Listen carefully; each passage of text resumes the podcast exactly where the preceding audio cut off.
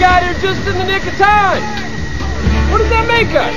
Big damn heroes, sir. Ain't we just? the hell are you doing? That ain't nowhere to board a train, you damn stupid nick. You know, he might could have said nincompoop. We ain't no nincompoop.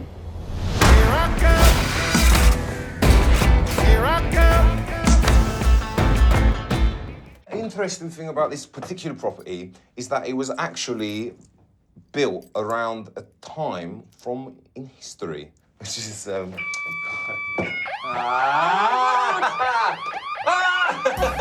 um, I, I believe the buttons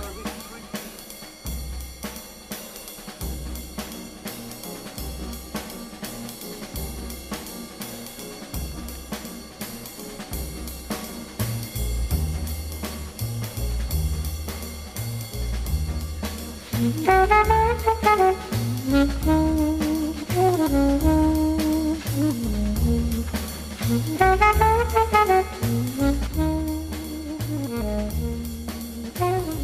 and welcome to Shoot the Breeze on Resonance 104.4 FM, the film and TV radio show where a handful of film enthusiasts shoot the breeze about all things film and television. I'm Marcus E. Acko, and I have just started, as of this moment, this particular moment now, I have just started watching The Harder They Fall, which is on Netflix, and it's an Idris Elba film. Take it away, Producer Dave. Hi, I'm producer Dave. Welcome to this week's show. Uh, I haven't seen that yet. It's on my list to watch. So yes, I'm looking forward to seeing that as well.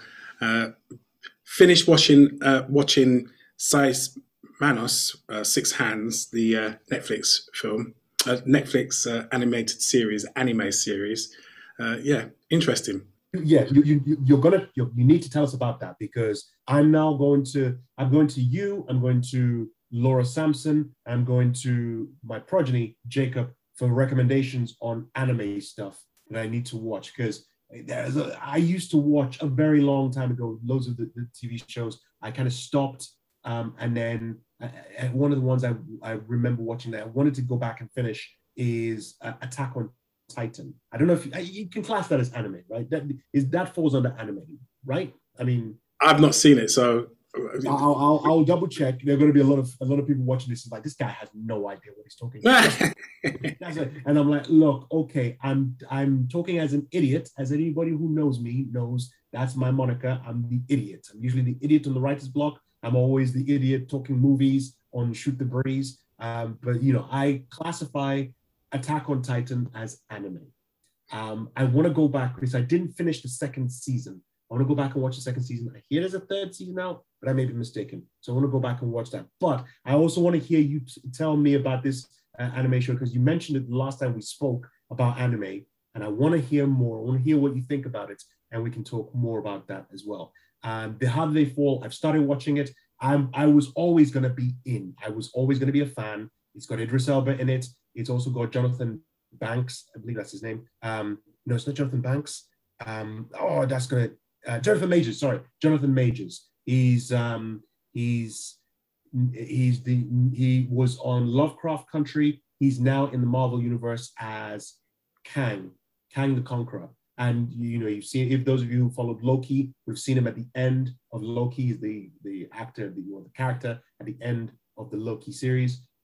Anyway, um, he's in it. Regina Hall. I'm not Regina King. I keep confusing names. Uh, Regina King, Zazie Beetz. It's just Delroy Lindo. It's just got a whole bunch of of, of great um, underrated black actors. And I say underrated, even though you see Idris Elba and you see Regina King, who, just, who won an Oscar for um, uh, If Beale Street Could Talk and so on and so forth. And, you know, they're, they're great actors, solid performers. LaKeith Stanfield as well. It's like great performers in this movie. I saw the trailer a long time ago.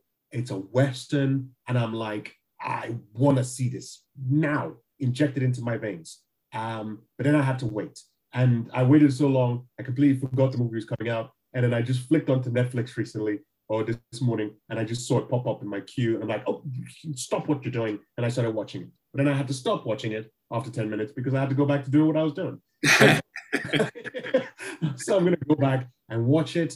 And by the time this episode airs on Resonance 104.4 FM, I've definitely finished it. I will probably tweet to let everybody know what I think of it. Um, I'm just telling you now, I'm obviously biased. I'm the choir. I am the altar boys. I am the congregation. I am the one who walks around and collects money uh, in the church of this movie. So it's more than likely I'm going to like it. It's more than likely I'm going to love it. I'm just going to say I'll try and give as an objective an opinion as possible. Uh, anyway, also on the show, we're going to do a, a little throwback to an episode uh, which was uh, an episode that we had with Alasdair McKay, who was on, he's a director who was on to talk about his film, The Anonymous, which at the time he was making it. It is now ready to watch. It is going to be uh, on, it's going to be on this Friday uh, at a film festival in Brixton called uh, the London Rocks Film Festival. It's showing at the Whirled Cinema in Brixton at 7.30 p.m. Unfortunately, I'm not going to be able to make it, but producer Dave is going to be representing. He's going to watch it, and in next week's episode, he's going to come and tell us if he liked it, and he's going to be completely objective. Going to be completely honest, whether or not anybody's listening. He's going to be honest. Producer Dave, can you tell us if you're going to be honest about the movie? Well, if you want me to be honest, I will definitely be honest. If I didn't like Yes, it, I will. you be. I, I, I, won't, I will say I didn't like it, but I, you know, I'm, I'm going to find something about it that's going to be worthwhile. So you know, that's what I usually do Absolutely. anyway. Absolutely. You're going to come back and tell us about that. So we're going to have that little extract in our film and TV news. And then producer Dave is going to talk about the anime show that he's been watching. I'm going to talk about a TV show that I, I had heard a lot about in the past. I hadn't had the chance to watch it. And then this week, we binged watched the entire three seasons of it. Stath Lets Flats. I'm going to talk about that later on. And then in our spotlight segments today, we're going to jump into because we missed Halloween last week. So we're going to try and catch up a little bit with Halloween. We're going to jump onto ranker.com and I'm going to reel off the top 13. I'll do the, the, the you know, from 11 to 13 as honorable mentions, but then the, the top 13 funniest horror films ever made as voted by ranker.com. We'll talk about that uh, later on in the segment. Uh, but for now, let us jump into film and TV news.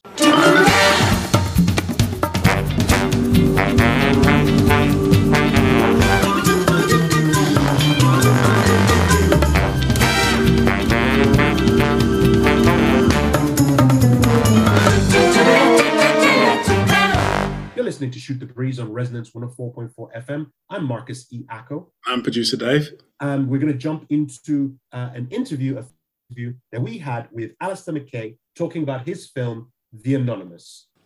You're listening to Shoot the Breeze on Resonance 104.4 FM. I'm Marcus E. Acko, And I'm producer Dave.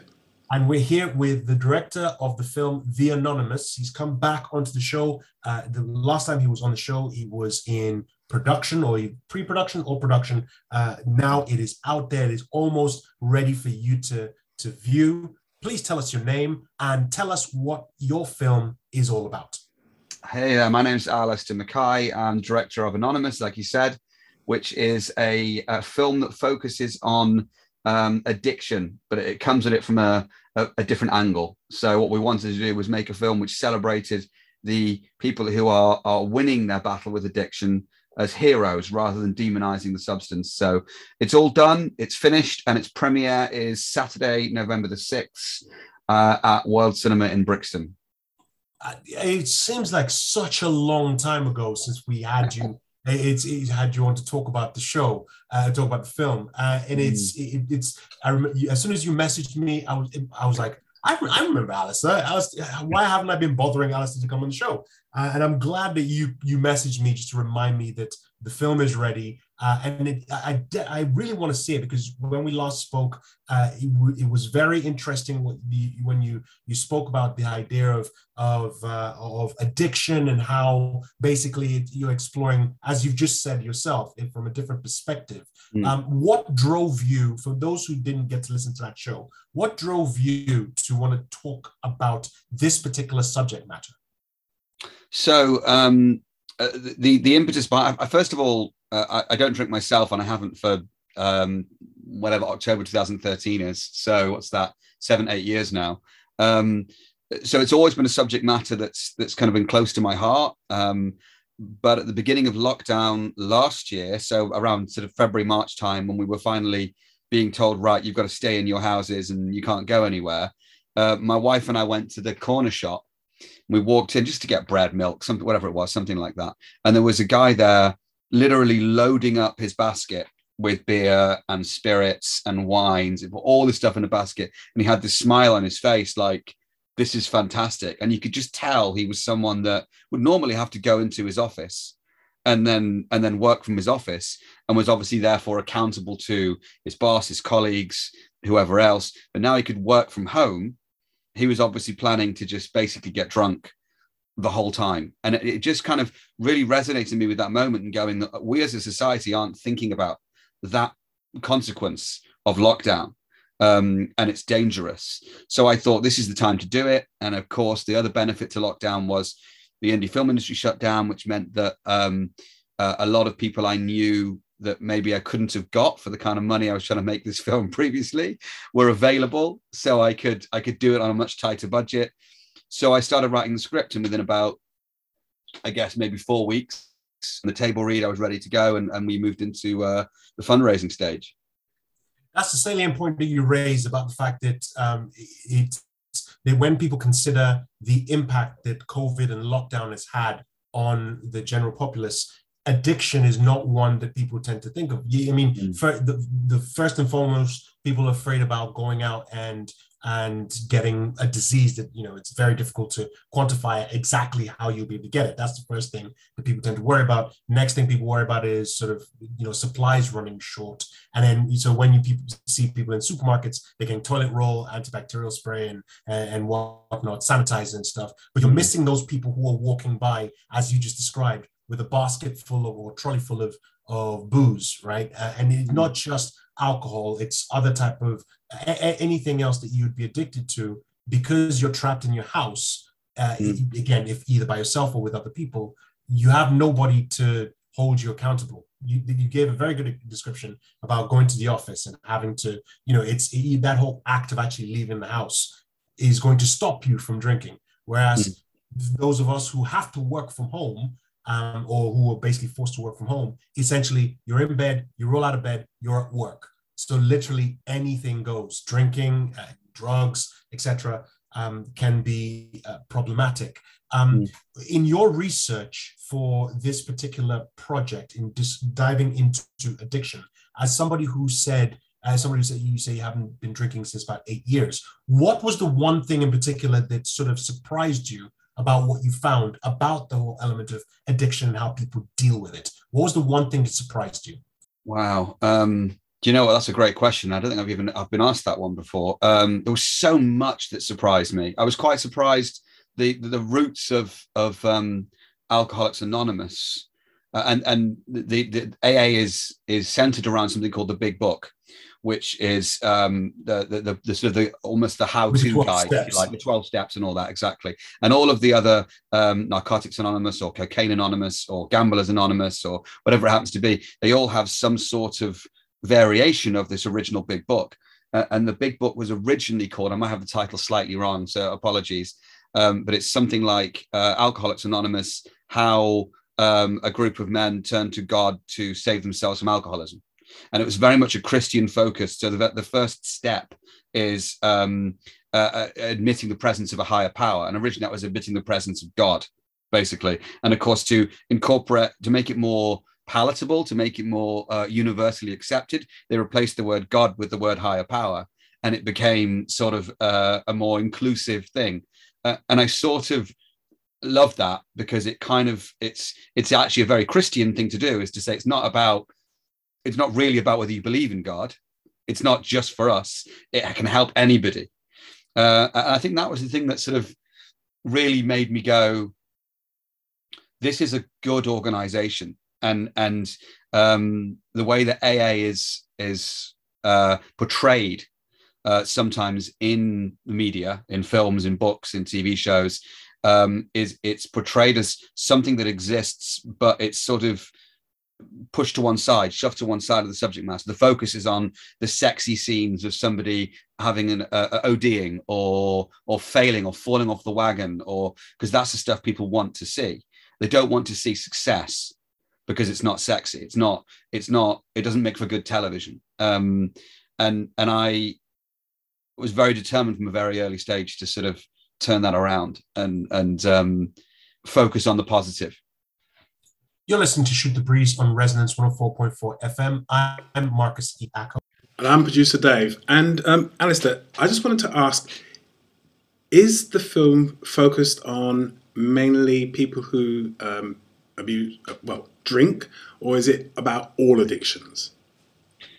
Yeah, so um, because it's set at an AA meeting, it's focused on people who have an issue with alcohol. But uh, I worked really hard to make sure there were hints to other addictions um, within the sort of the circle, as it were. Uh, and uh, and when you see the film, you'll see, hopefully, you'll see those different elements, um, and that everybody in the circle has problems in their lives outside of their addiction to alcohol. Um, so there are other things in there. Some of them have come out possibly uh, uh, are subtle, so you might not see them, but they're there. The one that I really, really wanted to get in more was was gambling addiction, uh, and I had in the in one of the earlier drafts, I had this character that was that was kept trying to bet people, but it felt forced and it felt it felt sort of like I ham fisted it in, so I took it out and we lost it, and, and I sort of regret as a writer not working harder to try and find another way to put that in. Um, but yeah, so so the answer is um, it does. It's quite subtle, but it does it does focus on other elements of addiction. And your film uh, uh, Anonymous is at the Whirled Cinema uh, on hmm. this Saturday, uh, the sixth of November, at the London Rocks Film Festival at Brixton. Did I did I get that correct? That's correct. Yeah, it's it's it's it's London Rocks Film Festival at Brixton. If anyone's planning to come, they should go to Loughborough Junction because it's much closer to Loughborough Junction uh, on the train. But um, yeah, officially, and, and yours is six is seven thirty, correct? Seven thirty starts. The, the, the screening starts at seven thirty. I mean, if you get there for aim for seven seven fifteen, uh, it, it's it's we've sold a lot of tickets. So if people want to get tickets, get them get them fast. Um, and uh, yeah, but I'd, I'd love to see everybody there. It would be amazing. And if anyone wants to follow the film and follow your work, what kind of social media tags can they jump onto? So for the film, it's at anonymous underscore the underscore film. Um, I think I am at the Alasdair Mackay. Uh, you got to get my name spelt right. It's a weird one. It's it's Alasdair's A L A S D A I R. Blame my my mum for that one. Um, and uh, I, I wanted, I've been wanting to talk to you about that because it always throws me whenever I need to spell it. I'm like, I type it out. I'm like, no, no, no, no, this is a different type of spelling. And I have to go to your Instagram account, look at it. It's like, ah, there, there it is. So, yeah. yeah. I, I, I, was told it was Scottish because my mum was Scottish. Um, but I've been to Scotland. I've even lived in Scotland and, and I've met more people who spell it with an I and a T than, than my way. So, I think it's just the way that they chose to, to go for. So. Good on your mum, as far as I'm concerned. It makes you um, original. It makes you unique. That's it. That's I, I agree. Alasdair, thank you very much for joining us on Shoot the Breeze, and we wish you all the best with Anonymous. Uh, we will get you back on the show to tell us, um, you know, to give us your so your your feedback on what you know how you experienced the film at the film festival and what's going to happen uh, following the film festival, uh, so we can get to watch it. Amazing. Nice, nice to talk to you guys. And that was Alasdair McKay talking to us about The Anonymous. Uh, now it's out, or I say it's out, it's in a film festival. It's in the London Rocks Film Festival, which is at the Whirled Whirled Cinema, Whirled W H I R L E D, Whirled Cinema in Brixton at 9:30, no, not 9:30, sorry, 7:30 p.m. this Saturday. Uh, you can check the website for the London Rocks Film Festival to find out more about the screenings and how to get access to watch that film as well as other films that are at that cinema. And the producer Dave is going to go see it this Saturday and he's going to come back and tell us next week what he thought about the movie. Now, producer Dave, you had an anime show that you talked about the last time we spoke and you just finished it. Take the mic, tell us about this show. Well, Seis Manos, uh, or Six Hands in English, is an adult anime series which is on, on Netflix.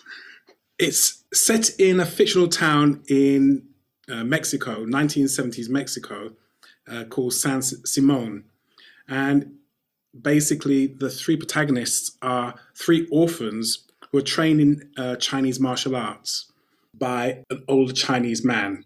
Now, it sets it up for two different storylines that run through. The first se- the first episode uh, tells you how they all came to be in there. Particularly one character called who's called Silencio. He doesn't speak, but you find out very early on the reason why he doesn't speak, and it's a very brutal reason. And he carries a lot around a lot of anger, and he's being trained to channel that anger and be the gentle rain as opposed to the angry storm. To tell you much more about what goes on will spoil it rottenly, but you've got the three orphans, their mentor, who um, is dispatched in the first episode, so I'm not spoiling too much there. You have a black American officer from the DEA in America come down to the town to try and help them, let's put it that way, with their drug problem, which the, he, the townsfolk didn't know about, and a policewoman who is who says uh, quite literally, "I wish something would interesting would happen in this town because nothing happens." And then by the end of that particular episode, she's wishing to God she'd never spoke. As as well as the martial arts, there is um, kind of a voodoo, but not voodoo. It's it's a, a magical black magic thing, which you'll see, and there's a surprising twist there, which I'm not going to try. I try not to spoil. Now, there are points in that where which made me laugh. I mean, the, the Chinese in in Mexico, that was one thing that kind of let made me smile. Then the fact that its original language is in English with the few phrases of Spanish thrown in, and then well, the character, the Black American, he's got a nice little backstory, which is quite amusing, but he displays the, the typical American arrogance towards Mexicans. And it is just lovely to see him taken down a peg, but also for him to realize that what he's dishing out is what what was being dished out to him back in the states. So that's one of the um, the things that came out of it. I enjoyed the show. I, I really did enjoy the show. There's eight episodes. They're around about half an hour each. Very easy to digest, but you do have to pay attention as well. Um, so remind us, what's the name of the show again? Seis Manos, which is spelled S E I S M A N L O S. And that's in Spanish. The, the translation is six hands. And that's the six hands of the three orphans. But it's Seis Manos. So yeah, Seis Manos so it so it is it's it's definitely something I'm now going to add to my uh, to my anime list.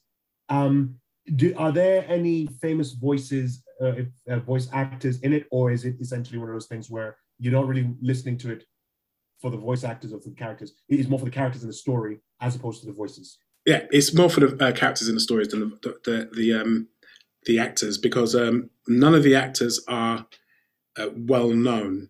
Yeah, none of the actors are well known. There is a tragic end to the first episode, but it is it is uh, very well done. I thought at the beginning that the animation was a bit suspect, and that's at, right at the very beginning. But like five minutes in, then the animation becomes a lot better.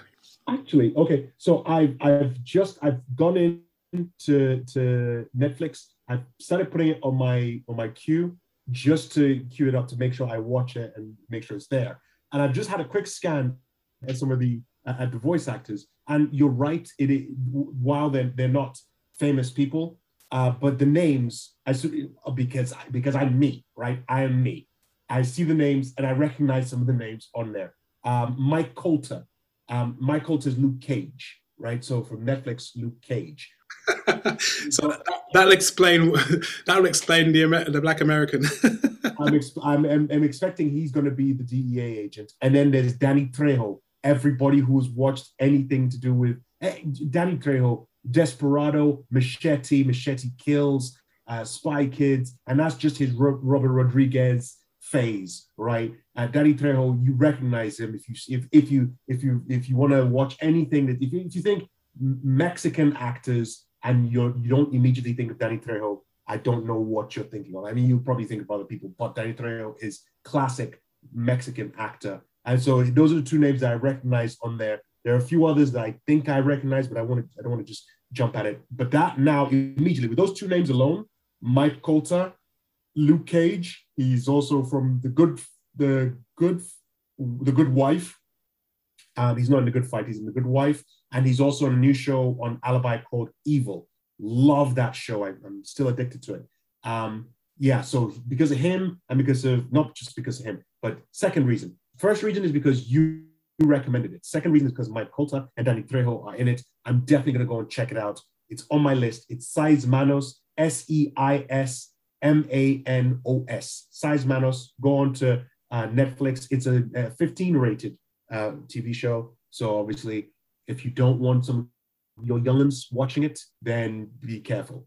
You're listening to Shoot the Breeze on Resonance 104.4 FM. I'm Marcus E. Acko. I'm producer Dave. And I watched something recently, which uh, is is a shock for me because of a whole bunch of other stuff that has been happening, and I've been a little bit running around getting things ready, projects which we will be announcing from the rooftops the moment we get the chance to do so. Uh, but I took some time to actually watch something new or relatively new to me, but it's a TV show that's been out for six uh, for three seasons at the moment. Uh, it's a comedy. It's on Channel Four. It's called Stath Lets Flats. So Staff Stath Lets Flats uh, is uh, is a comedy created, written, uh, created, and starring Jamie Demetriou, and it's a comedy following the incompetent Greek Cypriot lettings agent Stath, who works for the family business Michael Eagle. Michael Eagle is the name of the lettings agency that he works for. It's run by his dad. Um, his sister, played by his actual sister, Natasha Demetriou, um, is, is in, in the show as well. Uh, she, she doesn't, she's not really, it's a family business. So she's there, even though she's not really working there, but she's there. Um, and it, it's also starring um, Al Roberts, uh, starring uh, K- uh, Katie Wicks. If you watch a lot of British comedy, you'll see a lot of famous, well, you see a lot of people that just pop up. In, Ghosts, uh, there's a TV show on um, BBC called Ghosts, uh, where majority of the cast, that show was created by the people who created uh, Horrible Histories. So you see a lot of them in there. But then some of the other actors who are not really part of the Horrible Histories group, because uh, the Horrible, Horrible Histories group, they tend to work together on a lot of their own projects. But then you have other characters, other actors who pop in who join that particular in that particular show. You see a lot of them pop up in Stath Lets Flats, as well as some other, you know, yeah, I don't want to say underrated, but yeah, you know, you you recognize their face if you see a lot of if you watch a lot of British comedies. Um, but Stath Lets Flats is it's fantastic. We binge watched the entire three seasons. There's like eight episodes per season. Um, we binge watched them in one week, 20 minutes, 20, 25 minutes an episode. It's very, very good. Um, the, the writing is it's quirky. That's one thing I definitely I definitely describe as being. If you like quirky comedy, you will love this. Um, it has a lot of it pays a lot of homage to a certain style of film, filmmaking. There's certain there's certain there it's it kind of feels like a mockumentary, if you will, but then there are certain elements that are completely uh, filmic, you know, uh, more cinematic in quality. Uh, when I say cinematic, I'm kind of using that ironically, but it's more, it, it, there is something, there is a style that they're trying to uh, parody in certain scenes, which I'm going to investigate to find out what style that is. But you can tell, obviously, it's a certain style they're parodying. When they, when they need to display certain scenes or they try to have certain interactions between certain characters and the way the camera moves in certain stages is just really very well done. Quirky, absolutely. Um, you can tell there's a lot of improv that is probably sewn into it as well, because some of the characters are very good at what they do. Um, especially Jamie uh, Demetriou. He he's he, he's he's he's he reminded me so much of um, Borat, and not even Ali G, but more Borat. Uh, Sacha Baron Cohen's character Borat. It reminded me a lot of Borat. Um, but the thing about Jamie, the difference between Jamie and and uh, Borat's character, uh, one of the, the some of the funniest moments weren't even when he was talking. It was more the look or reaction that he would give. So he would literally, if you saw any scenes where he was quiet throughout the scene, but you watched him react, he just he he is built for physical comedy. He did very very well. Is the show racked up a number of BAFTAs um, in its maybe second season, I think. It's now got its third season out. You can check it on all four. You can watch all of the episodes. I think season three is currently showing in channel four at the moment. Um, but really, really loved the show. Stath Lets Flats. Uh, it's it's a hidden gem that I would definitely promote as much as I can. I do hope there's a season. Uh, the the way they wrap up season three, actually, I don't. Here, here's the thing. I don't want to say I hope there's a season four because I thought it was funny. However, if they were to end it at season three, the way they ended it is perfect. It's a perfect way to end the show.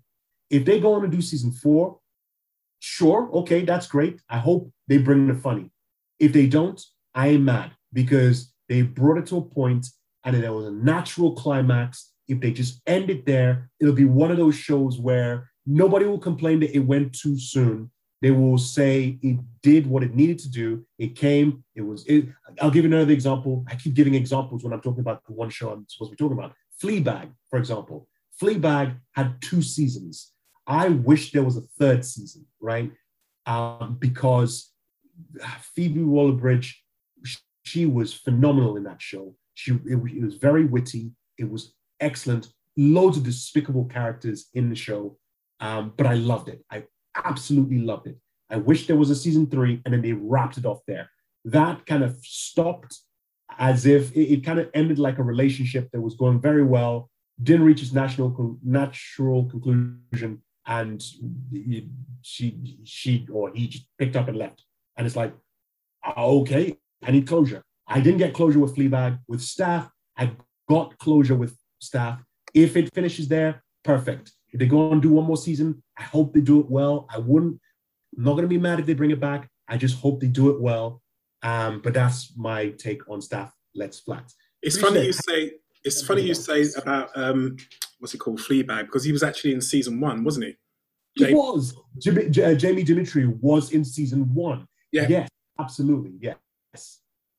Um, it, it, funny you even mentioned that because um, it's it, you could see if you watched him in Fleabag and you watched him in Stath Lets Flat, you see the range he has. He ha- he's he's a he's a great comedic actor. He's a great comedic actor, both physical comedy as well as as as um, the way he delivers his lines. It's fantastic. The way he creates a character, a comedic character, it's great. In those two shows that I've seen, I, I can't remember if I've seen him in anything else, but those two alone, I thought he was fantastic, and I'd highly recommend this show. Now, producer, have you seen Stath Lets Flats? I've seen some episodes. Uh, it is funny. I haven't seen all of them. About you, it is very, very funny though. Okay, uh, I, yeah, I definitely say um, I'm happy. I watched it. If it doesn't come back again, that's not a problem. Go and watch the uh, the what uh, how three times three times eight makes what three seasons of eight episodes each. Go and check them out and give give Stath Lets Flats a, a, lot of love. You're listening to Shoot the Breeze on Resonance 104.4 FM. I'm Marcus E. Acko. I'm producer Dave. And this is Spotlight.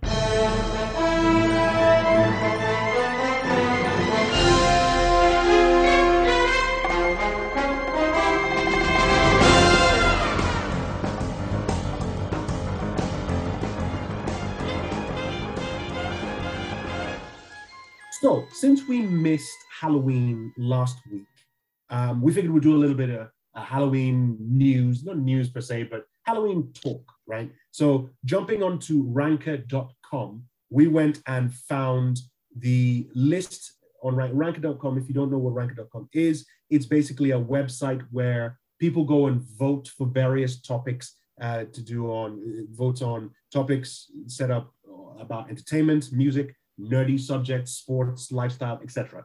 I love to go and look at their film and TV um, uh, ratings or rankings. And this ranking that we're looking at in honor of Halloween is the funniest horror movies ever made.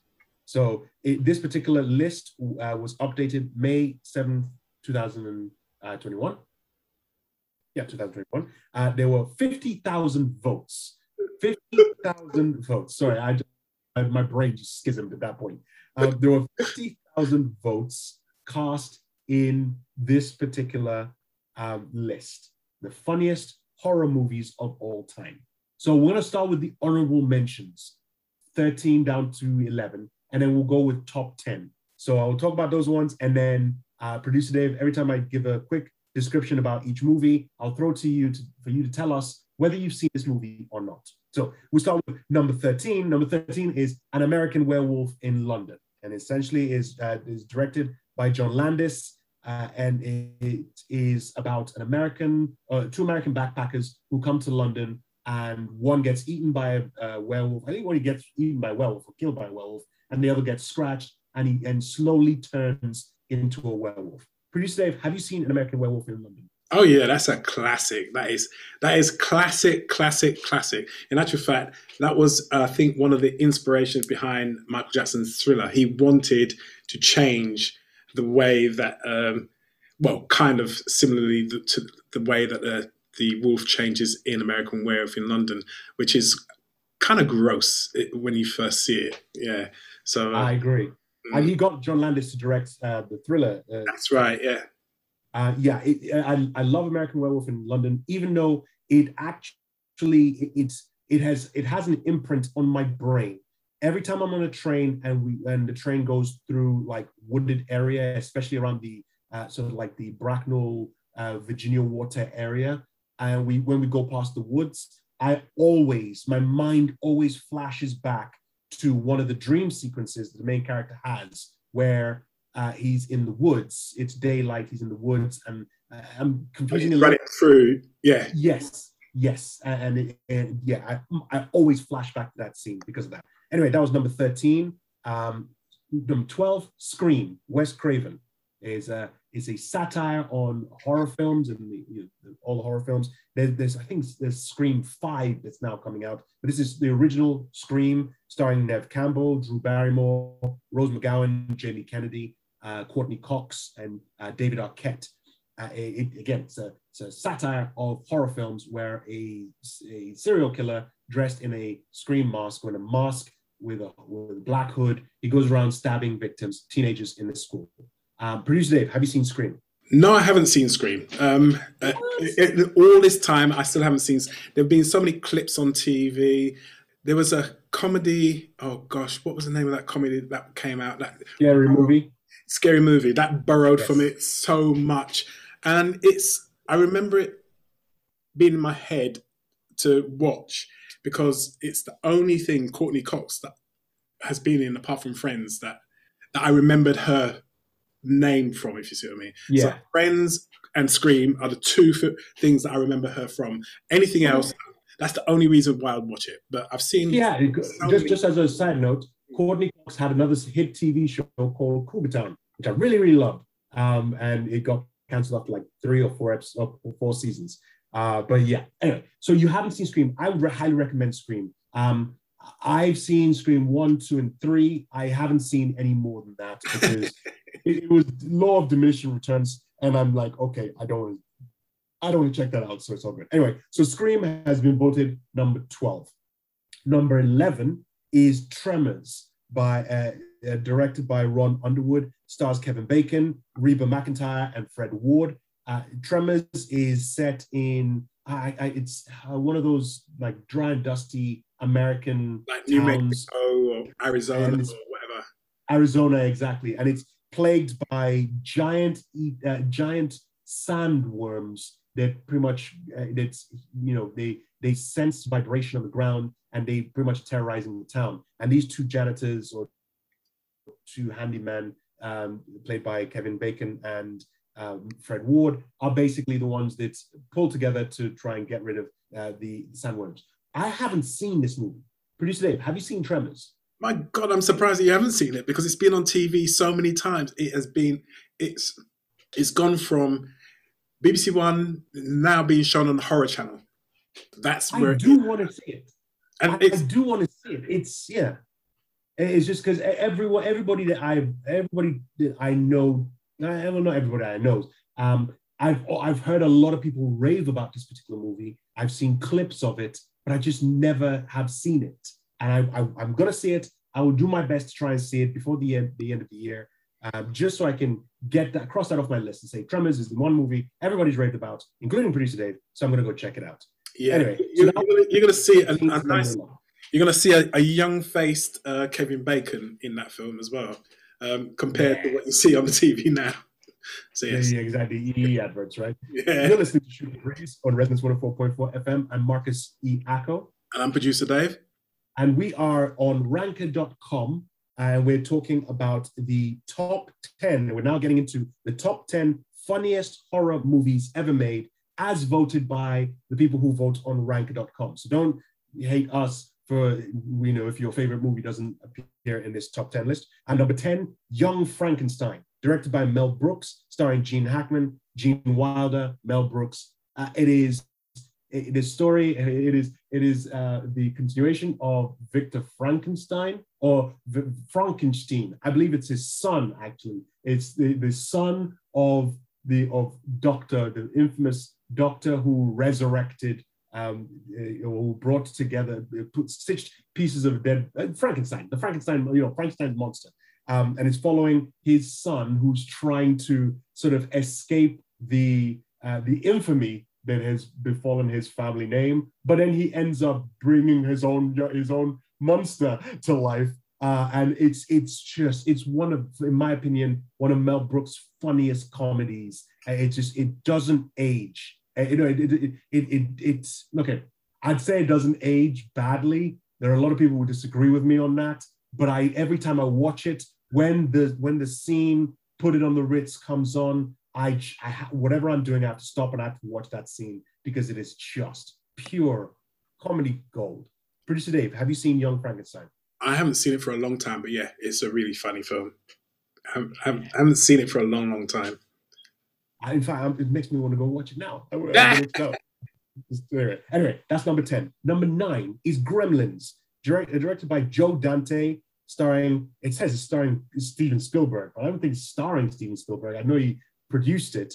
Uh, Corey Feldman, Phoebe Cates. Uh, it is about, uh, uh, it, okay, I've, I. I don't believe I've actually seen Gremlins. I've seen a lot of clips of it in various TV shows and on various lists, but just like Tremors, it's one of those ones where a lot of people have raved about it. And when they talk about it, I go quiet because I'll be honest, I have not seen Gremlins. I know what it's, I, I kind of know what it's about. It's about this, if, if I know, if I remember correctly, and please, please correct me if I'm wrong, it's about um, a, a, a group of, it's like this, the main character is given some furry creatures and No, no, no, just Mogwai. one.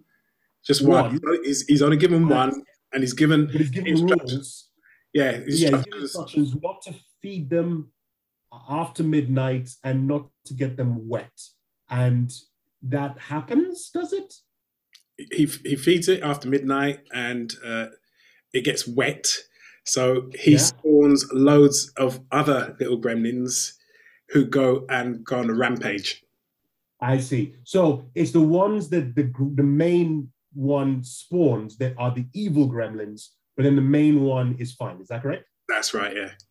I need to watch it. I need to watch it because Yeah, you need to watch it because I'm trying. I'm trying. I'm trying not to spoil Not it for you because I think you and the kids will love it. It is hilarious. It really is. But there are some there are some grisly moments in it. Yeah. Sure. All right. I'll I'll I'll I'll try and get it watched. Deagle, That- anyway, deagle, deagle, deagle, deagle, deagle. Yep. I don't know that reference. Yeah, I know. I'll have I know. But when when you, when you see what happens, then you'll understand. All right, fair enough. Number eight is Evil Dead Part Two. This is directed by Sam Raimi, starring Bruce Campbell uh, and Ted Raimi. It is about a group of friends. No, actually, that part one is about a group of friends who go and spend a night in a cabin, and they get they read out of the book called Necronomicon, which is the Book of the Dead, and they get possessed. That's part one. Um, but part two is kind of a rehash, not a rehash per se, but kind of like Desperado, where they just take the same story and just re- rejig it a bit and it's about a couple uh, that go to this cabin in the woods. And again, the book of Necronomicon is read from unleashing zombies and evil creatures, and it- there is a lot of blood, guts, and and uh, body limbs being ripped apart. And it is uh, really, really funny, really, really scary, uh, and it- just basically solidified Bruce Campbell's career as being just that wacky goofball character that he just plays so well. Um, Producer Dave, have you seen Evil Dead Part Two? Not Part Two. I've seen Part One. Okay, I've seen I've seen Part One, Two, and Three, uh, and I've seen the TV series Ash versus the Evil Dead. Um, I really, I highly recommend it. I recommend that you go and see it. Um, in fact, it, it, I'd say watch all three in a row, but by the time you get to the end of part two, if your mind is not mush, uh, then well, but just know that part three, Army of Darkness, is completely it, it's a completely different vein from one and two. So um, check it out if you want to. I loved all three. I think it's great. Uh, Ranker has rated it, or the voters on ranker.com have rated it as the eighth funniest horror film of all time. Number seven, they've put Ghostbusters. Now, Ghostbusters is, is uh, directed by Ivan Reitman, stars Bill Murray, Dan Aykroyd, Sigourney Weaver. Uh, it, it is about a uh, about four um, down on their luck. Well, some are scientists and one is not a scientist. I can't remember what he does. Uh, they come together in order to to fight and bust ghosts. If you don't know Ghostbusters, if you don't know the the uh, the storyline for Ghostbusters right now, which rock have you been living under? Um, because it is one of the most popular films in in history. Um, Producer Dave, have you seen Ghostbusters? Well, I'm glad you clarified which one because uh, I've seen the first one.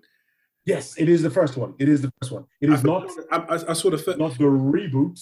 Not uh, the reboot. uh, I'm talking about the first. Well, the first couple, um, and not the reboot. I haven't seen the reboot, and I, I, think they're rebooting it yet again. I think, to be quite honest, um, they're not rebooting. They're not rebooting it. It is a spiritual sequel to the uh, to the second one because they do reference the characters because um, the, the the the new one is coming out is directed by um, I think directed by Reitman's son, and it has it, it has Paul Rudd in it, and it has one of the kids from Stranger Things in it, and they do reference I think Egon Spengler, if I'm not mistaken.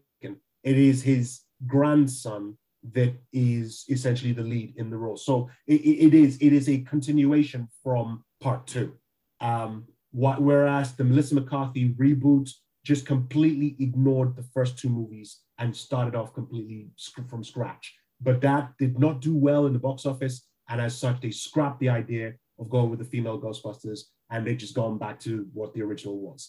Um, Ghostbusters lands in number seven on the Ranker.com list. You're listening to Shoot the Breeze on Resonance 104.4 FM. I'm Marcus E. Acko. And I'm producer Dave. And we are going down the Ranker.com list uh, of funniest films, funniest horror films in history. And we are currently at number six, which is Cabin in the Woods. Directed by Drew Goddard, stars Chris Hemsworth, pre Thor, pre Thor. Thor. um, pre Thor. pre Thor as Thor. Uh, yeah. Uh, pre Thor uh, appearance. Sigourney Weaver appears in it again. Oh, that's kind of a spoiler. I shouldn't really mention the name, but it is there. Anyway, Amy Amy Acker is in it as well, and a number of other people. Um, it is basically a satire. Hold on. Uh, I, I, it's a satire on all horror films that you see, the cliche of horror films that you see, the cabin in the woods type horror film, the zombie family type horror film, the um, you, the the the merman or mer sharks and the ghost and, and all and all of that. It's it's a brilliant horror satire, um, which is very scary itself.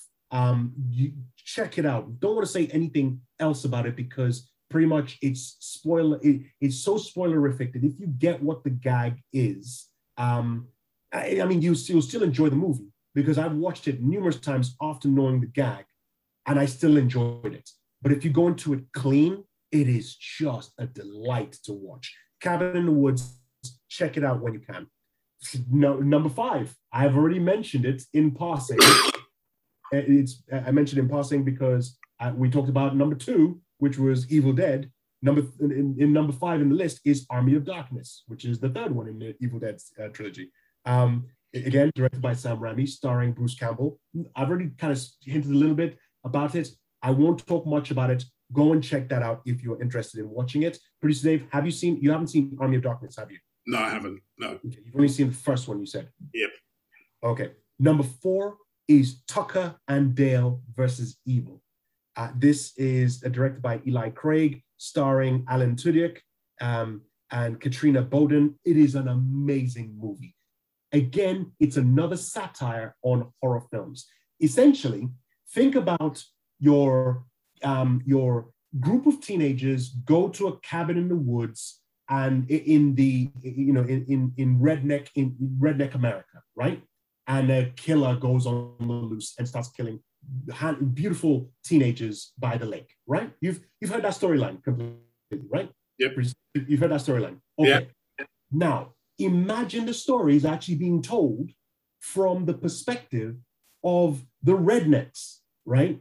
Not serial killers, but just your average Joe lovable rednecks, right? Just they happen to be rednecks. They happen to live in uh, in the country. They just want to live their life as normal, and just a whole series of coincidences basically cause for them to appear to these judgmental teenagers as inbred hicks. They want to try and kill them, and it's just it's such an amazingly funny film. You get to see all the coincidences that occur and you get to see it's like uh, and it's literally before each person gets killed you can see the moment of realization that pops up in their in their, in their face where it's like oh i got this and then they get killed. It's really it's really great tucker and dale versus evil i think it's on netflix check it out really really funny um number three beetlejuice tim burton uh, directs Alec Baldwin, Winona Ryder, Geena Davis, uh, Michael Keaton. It is uh, about a couple played by Alec Baldwin and Geena Davis who have just bought a house. They've just decorated or built a house. They've decorated it and they die in a car crash and they're trapped in the house. As ghosts, they're trapped in the house and a new family moves in and they're trying to scare the family out. And they they they fail at scaring the family out, and so they go for the last resort, which is conjuring up a a sprite or a, a very mischievous uh, ghost called Beetlejuice to help them do the scares. It is wacky. It is Tim Burton at his creative, imaginative state, way before the um, Alice in Wonderland and the you know all that the, the reboots, Charlie, Charlie and Chucky, Chocolate Factory reboots and so on. It's him just being really imaginative. Check it out. It's great. You see Michael Keaton doing hilarious. He's only in it for like 15 minutes, but he's fantastic. He steals the entire film. But you check it out. It's really, really good. Number two, Zombieland, uh, directed by Ruben Fleischer, uh, stars Emma Stone, um, uh, Bill Murray. Uh, oh, I keep forgetting the guy's name. He's from Social Network, and he's Luther in um, in this the news the Zack Snyder uh, movies. I, him, it, you, you know who I'm talking about. Um, it, it's it's set in the world. It's set in the zombie apocalypse, and essentially it is you, you Zombieland is following the main character's rules on how to survive the zombie apocalypse. It's really good, very imaginative the way it's done. Um, Woody Harrelson plays he, he plays a a, a shotgun toting um, redneck. Uh, redneck. And, and it's just it's amazing. There's a there's a cameo in it. I'm not going to mention who the cameo is even though every review has spoiled who the cameo is. One of the best cameos in horror films. Yeah and you great. mentioned his name as well. I, I, didn't mention it in this room. Did i? Yes i did mention it I'm, you, you don't know what i'm talking about You don't know what I'm talking yeah, I do know what you're talking about because I've seen the film. I actually saw. Uh, I, have seen. I, saw, saw that one. I saw uh, Zombieland two, and uh, yes. no, that was a, that was a mistake. I should have just left. it yeah, I, I agree with you 100 percent on Zombieland two. Zombieland two, I, I, watched in the cinema, and it, it's it started, and I was like, eh. I, I chuckled a couple of times. Um, it was literally about 20 no 15 minutes into the movie. I had my first real proper laugh. And you can't have a comedy go 15 to 20 minutes without properly laughing, right? It just doesn't work. Mm. Um, but hey, it, it, was all right. It's uh, it did its thing. Uh, but yeah, anyway, that was number two. You listen to Shoot the Breeze on Resonance 104.4 FM. I'm Marcus E. Acko. And I'm producer Dave. And we are talking uh, Ranker.com's funniest horror movies ever made list. Producer Dave, if you were to take a guess, what do you think number one would be voted by fans of rank.com? What do you think they voted number one funniest horror film of all time? Edward Scissorhands? Is that a horror film? No, no. You just said guess, so I guessed. I'll give you a hint. It's British. Oh, Dog Soldiers. Oh, that's a good call. It's not. It is with, with 1,614 votes, as in upvotes, Shaun of the Dead. Edgar Wright's Shaun of the Dead, starring Simon Pegg, Nick Frost, Martin Freeman, Bill Nighy. It is, it's again, it's a zombie uh, apocalypse movie set in the UK, and it's about this hapless character played by Simon Pegg, whose girlfriend breaks up with him, and the zombie apocalypse happens, and all his he wants to do is go is, is take his best friend, played by Nick Frost, go over to his girlfriend's house, go over to his mom's house, rescue them, leave the stepdad uh, to be eaten by zombies, and get to the pub, lock themselves in, and ride out the rest of the zombie apocalypse. That is Shaun of the Dead. That's summarizing Shaun of the Dead. It is a beautiful movie. It is very, there is, I, I can't think of a single flaw in that movie. I honestly, I'm sure you, anybody else watches it would probably say, "Ah, oh, that didn't work. That didn't work. That didn't work. Whatever." I can't. I can't find it. it I would. I would defy anyone who t- can turn around and say to me, "The Queen scene." You know that that oh, scene. I, I, mean, that was just. Oh, you know, it, that was just comedy gold. That was. It, is, it uh, is fantastic. You you talk about this the the Queen scene what about the mirror image scene of of him just walking to the shops, getting milk or whatever, and then walking back home? They do that scene twice. You see it once before the zombie apocalypse and once in the middle of the zombie apocalypse. And it is just, it is just beautifully, it is genius the way it's structured, all in one take, each each scene, all in one take, fantastic. Oh, Edgar Wright is, is he's amazing. He's a fantastic. He's, he's I wouldn't say he's underrated because a lot of people rate um, Edgar Wright for the work that he's done. I can't wait to see the latest film he's just done called uh, Last Night in Soho, I believe is what it is. I want to check it out. It, it seems it's mysterious, but it seems good. I want to check it out. Um, I'm, I'm surprised, like you, because um, Dog Soldiers, I would have thought should have been in there. I'm, I'm going to do a quick search to find out where Dog Soldiers landed. Um, so far, it's not landing in the top 20. It's not landing in the top 25. No, it didn't get in the top 25 on there. I guess because it's it's it's British, it's low budget, um, and it just. But Dog Soldiers, I really love Dog Soldiers. It is it was a fantastic movie. Um, but yeah, it needs to get its love. You're listening to Shoot the Breeze on Resonance 104.4 FM. I want to thank you for taking some time to listen to myself, to listen to me ramble incoherently at times about various movies that I like, various TV shows that I like. Um, and I, I, I'm happy that Resonance FM, I've probably not listened to our show. Yeah, it's like, is this the that we're putting out on the air? I'm glad they don't listen to the show. No, they listen. Trust me, they, listen. you get the notes. You get the producer notes. It's like, yeah, could you tell them to stop? Just get to the point. Uh, yeah, but I'd like to thank them anyway for all, all they've been doing. Uh, I have been Marcus. Acko. I'm still producer Dave. Saying thank you all very much for listening.